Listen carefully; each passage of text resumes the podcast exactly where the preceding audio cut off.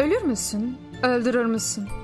Yürürken yolunda bir incecik su birikintisi gördüğü zaman telaş eden, atlamaya karar vermeden evvel üç dört kere iskarpinlere ve suya bakan bu adamın ağaca çıkmak istemesine gel de gülme.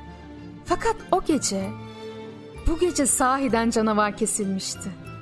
Yakın dallardan birini tutarak ağacın gövdesine atlıyor, daha yukarılara çıkmaya hazırlanıyordu. Bu gece ağacın üstünde onunla yüz yüze gelmek fikri nedense beni çıldırttı. Böyle bir şey olursa felaketti. Onun yeşil gözlerinin yakından baktığını görürsem, ağaç dalları arasında çarpışa çarpışa boğuşan iki yırtıcı kuşa dönüşeceğiz. Gözlerini oyduktan sonra muhakkak aşığı atacağım. Ya onu ya kendimi. Fakat nedense bu çılgınlığı göstermeyi doğru bulmuyordum. Yerimden doğrularak sert bir emir verdim. Durunuz bakalım orada. O aldırmadı. Hatta cevap vermedi. Çıktığı dalın üstünde doğrularak daha yukarılara bakmaya başladı. Durunuz dedim. Netice fena olacak. Bilirsiniz ki ben çalı kuşuyum. Ağaçlar benim mülkümdür. Oralara benden başkasının ayak basmasına tahammül edemem. Bu ne garip konuşma Feride. Hakikaten bu ne garip konuşmaydı.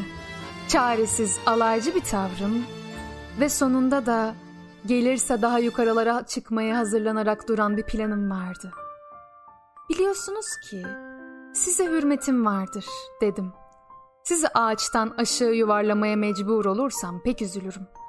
Biraz evvel şiir okuyan sesiniz birdenbire değişerek aman aman aman diye bağırırsa feci olur.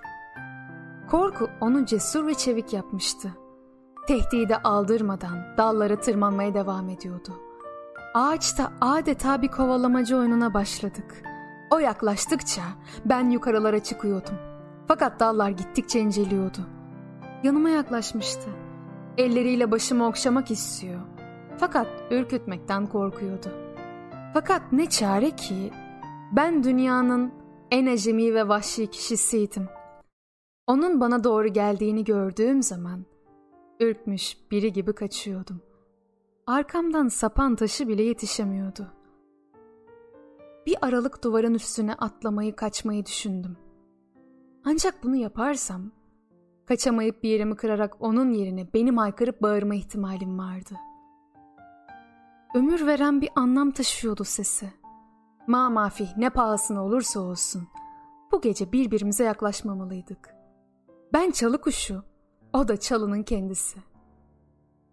Ben söylemedim. Bilmem ama kare sevda çekenler söylerler.